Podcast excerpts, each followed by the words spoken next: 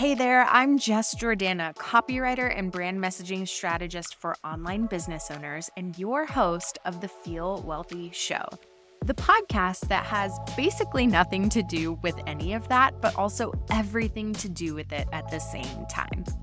See, all of us listening are pursuing some version of more. Maybe it's why you started your business, or maybe it's why you find yourself constantly dreaming, what if?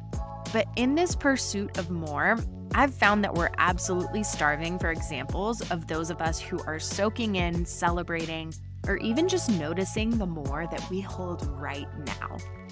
I believe you can have it all, and I believe I can too, but real talk, it rarely comes all at once, and quite frankly, magic is easy to miss in the making of it. So, on the Feel Wealthy show, I'm bringing you alongside myself and other successful people as we explore a tangible, concrete meaning of wealth that not only changes our lives, but also changes our days as we practice feeling it now instead of holding out hope for later.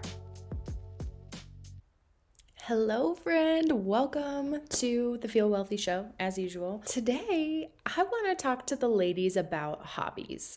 And the reason why I'm talking to the ladies is because we struggle with this, right?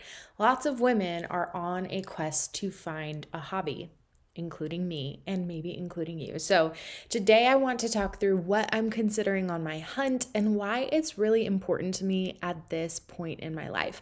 I would also love to hear from you if you are similarly on a quest to find a hobby.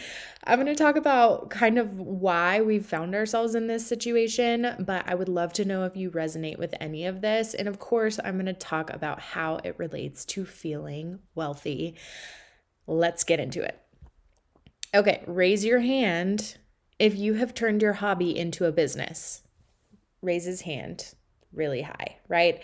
I had a hobby once it was writing. And I turned it into a full fledged, full time business where people actually rely on me. They pay me money for my brain.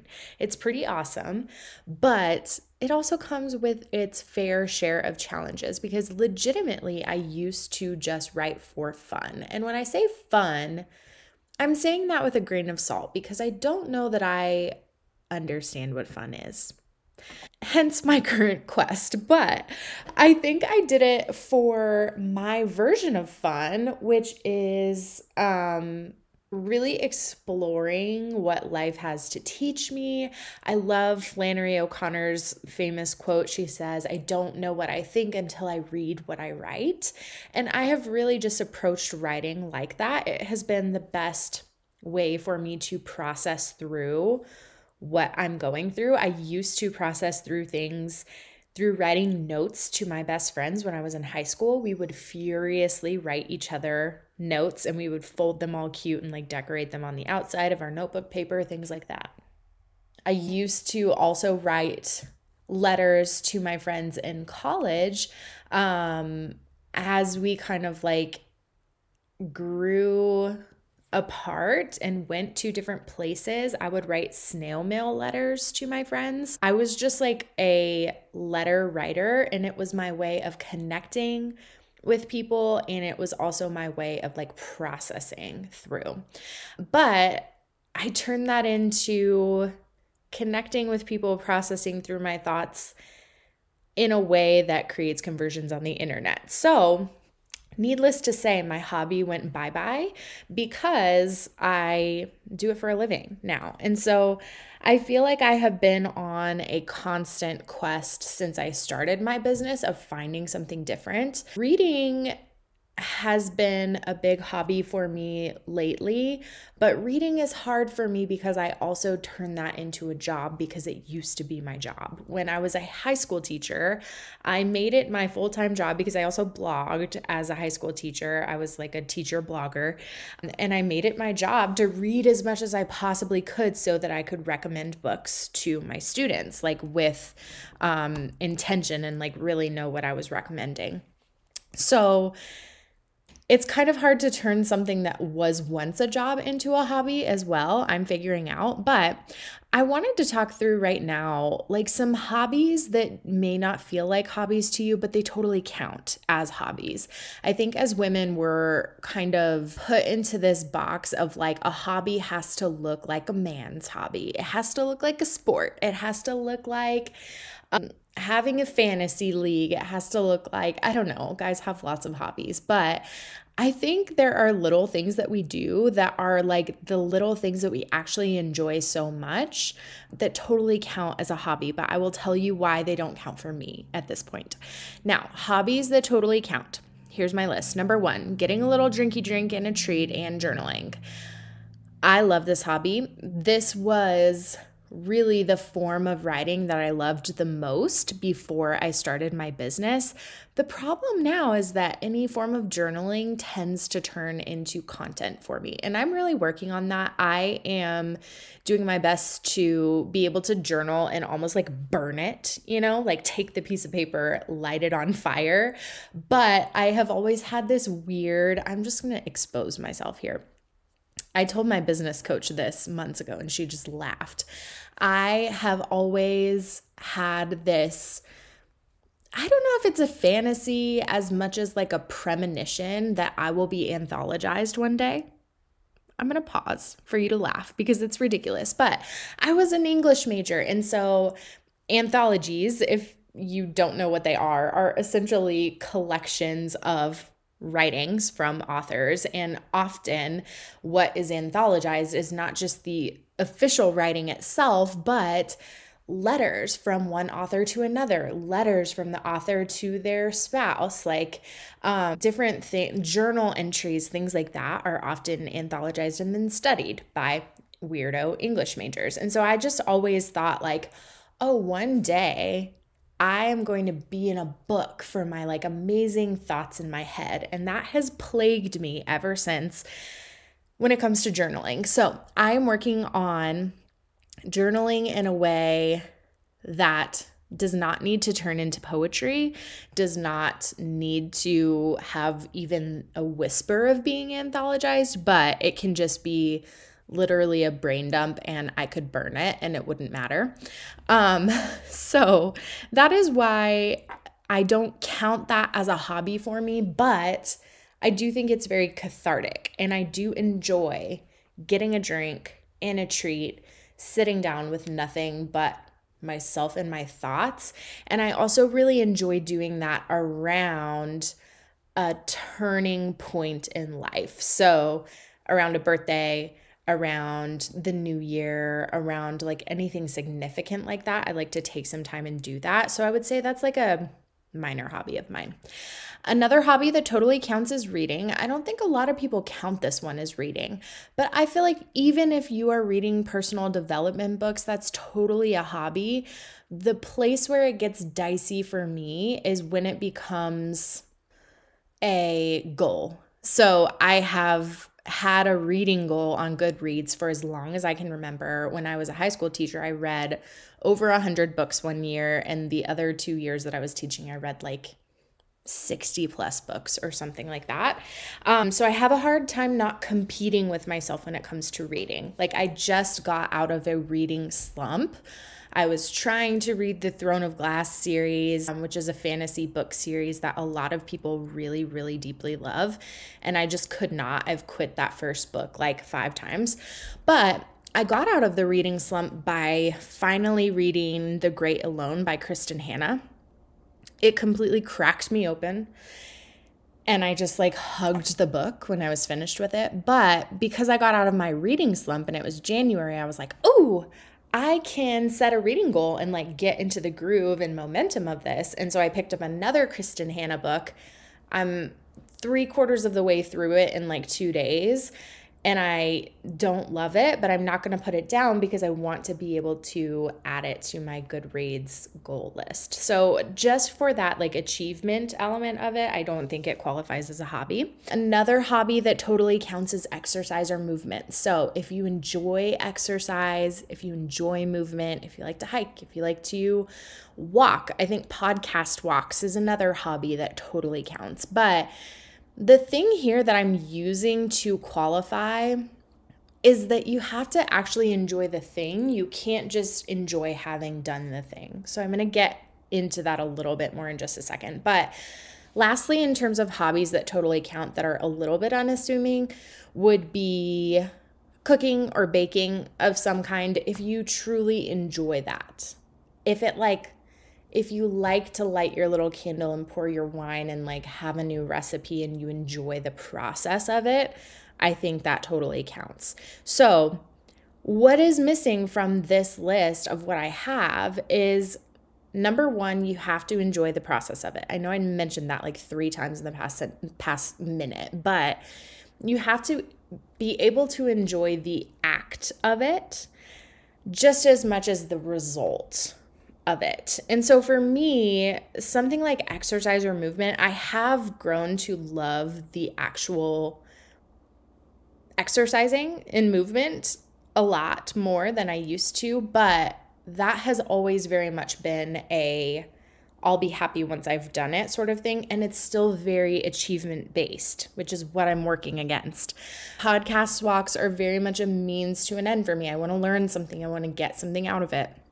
Cooking and baking are very much a means to an end for me. Baking or cooking to find my own signature recipe is probably the closest thing I have to a hobby, but that's just like too niche and doesn't really make sense. So, criteria number one of a genuine hobby is that you have to enjoy the process of it. You have to be able to enjoy the process of it. Number two criteria for me when it comes to a hobby is I want to find a hobby that is going to keep my mind off of everything else. So, part of the problem with a lot of these hobbies is that it doesn't give me a break from thinking through how to better my life. And that is like my, I want to say that's my Achilles heel. I think that it's probably one of a few of my Achilles heels that I could name, but I want something that is going to completely take my mind off of whether I've done enough on my list that day, whether I am healthy enough, whether I am a good enough friend, whether I am doing a good job as a mom, as a wife, whether my house looks good enough or how should I decorate and build my new house? What should I choose for my new house? Like a lot of these things don't quiet my mind from that really anxiety swirling around in my head. And that is what I'm looking for when it comes to a hobby. Reading is close, but I am such a fast reader that I can get through a very big chunk of a book without having to stop thinking about other things. It's very odd. But okay, so criteria number one, you have to be able to enjoy the process of the thing. Criteria number two for me is that I want to find something that will keep my mind off of everything else. And criteria number three for me when it comes to a hobby, that this one's like a nice to have. It's not a mandatory, but I want to find something that I can do with others that might be a way to make friends. Um, and this is something that I am telling myself would probably be easier if we were in a bigger city, but there are just not a lot of hobby like things that people, that women do together in my town. And so that is something that I am working on finding or weaseling my way into in 2024, I want to say, but like just it's just kind of my life quest right now. So, let's get to the list of things that I think I would like to try. Number one on the list would be pickleball or tennis. I really want to get into tennis just because I don't know why. I really just do. And I know tennis is a singular person sport, but you have to play against somebody. And there's also doubles tennis and things like that. I really, really want to take tennis lessons.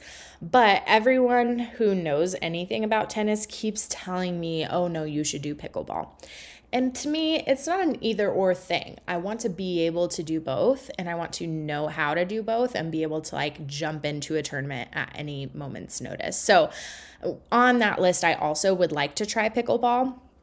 I attempted to pick up pickleball last year, but I had an ankle injury from tripping over a parking cement block that lasted over a year and I had to go to physical therapy for it. So at the moment that I tried pickleball, it was like too painful for me to be able to do it. But now I am on the recovery train and I feel like when the sun starts coming out, we also have indoor pickleball, but when the sun starts coming out, I will attempt pickleball and also do my best to find somebody to give me tennis lessons because I really want to learn. Another one on the list here is golf. I am going to become a golf girl this year. I kind of dabbled in it last year and it was really fun. I really enjoyed learning about it. I enjoyed uh, trying it. I enjoyed being outside and kind of walking around and getting a drink at the bar, you know, all the things. I also nailed my wrists and feel like I sprained my wrists for a period of time because I hit the ground too often. So I feel like that's another thing that I just need a lesson on. And I actually got an invite from my OBGYN of all people at my doctor's appointment and she said that in the spring there's a group of ladies that does this golf thing on Thursdays called Hits and Giggles and she said that they go out and they play 9 and then they go have drinks at the bar things like that. And number 1 I really want to make friends with not just women my age, but like be open to making friends with all types of women. And number 2, I think that would be really fun if I can hit the ball. So, my goal at this current moment is to be able to consistently make contact with the ball without crushing my wrists on the ground. Okay, uh, I think it's number three on my what I would like to try list is chess or other fun games. At the risk of sounding like a total nerd, I like chess, the idea of chess and like brain games from a personal development standpoint because it's good for your brain and it helps prevent Alzheimer's. But we're going to leave that qualifier out because that, by our previous standards, might disqualify it as a hobby. The reason why I like chess or other brain games is because you can't think about many other things while you're playing. It truly does keep your mind off of everything else. It's enjoyable in the moment to do and it's possible you have to do it with others. And so Presley taught me how to play chess for the first time. I had never learned before. Presley is my husband, if you're a new listener. And uh, I went to a friend's house the other day, the other Saturday, with a group of girls, and we learned how to play mahjong, which is like a tile Chinese tile game. We were playing the American version, but it was super super fun and really fits all of the criteria of my hobby desires. And so that is another one that I would like to continue. Next on my list is a eh, I'm not really sure. Coloring or paint by numbers, I feel like doesn't fit the criteria of like keeping my mind off of everything else unless I were to listen or watch something else at the same time. Listen, I don't do audiobooks. That's not really ever going to be a thing for me. I could do podcasts, but then that that doesn't fit the criteria of it not being for another purpose. Um and TV, like I just am not enough into TV that it keeps my mind off of other things. So, the thing that I like about coloring or paint by numbers is that it keeps your hands busy and it's a little bit mindless. Okay, last on my list in terms of what I would like to try is pottery. I don't know how I would try this or where I would try it. It feels a little bit like too much of a commitment, and my sister in law has already claimed this hobby. So, I also have a toxic trait that I like to be unique. And I know that that doesn't really fit with the whole doing it with others or a way to make friends, but I am who I am. Uh, pottery seems fun because I think it would keep my mind off of things, keep my hands busy. I would have to learn within a class setting of some kind. So that would be kind of with others. And I do think it would be kind of enjoyable in the moment. It would probably be pretty frustrating as well, but we can get past that, right?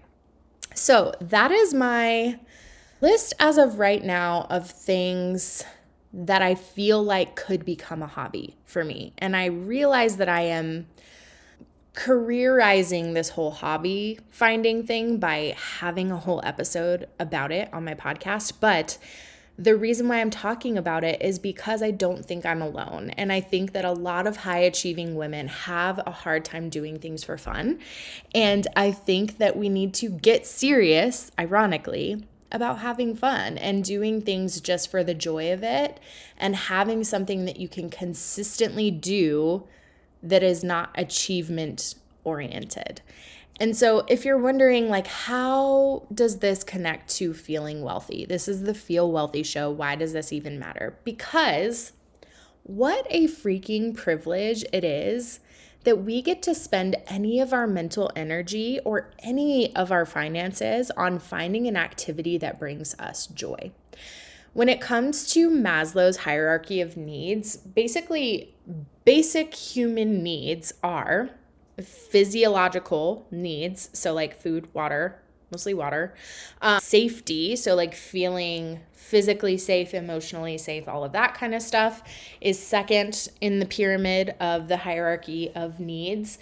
Love and belonging is next. And then esteem, so like thinking highly of yourself, having pride in yourself, things like that are is next and what comes after esteem in Maslow's hierarchy of needs is self actualization. And self actualization is defined as the desire to become the most that you can be and of reaching your potential. And I really think that hobbies kind of falls in this self-actualization category because I think we are the best people we can be when we are well-rounded, when we are not only focused on our careers, when we are willing to do something just for the sake of doing it and we're willing to take a break from achievement in order to just be ourselves and let our identity not just be defined by what we do, but also by what we enjoy, by what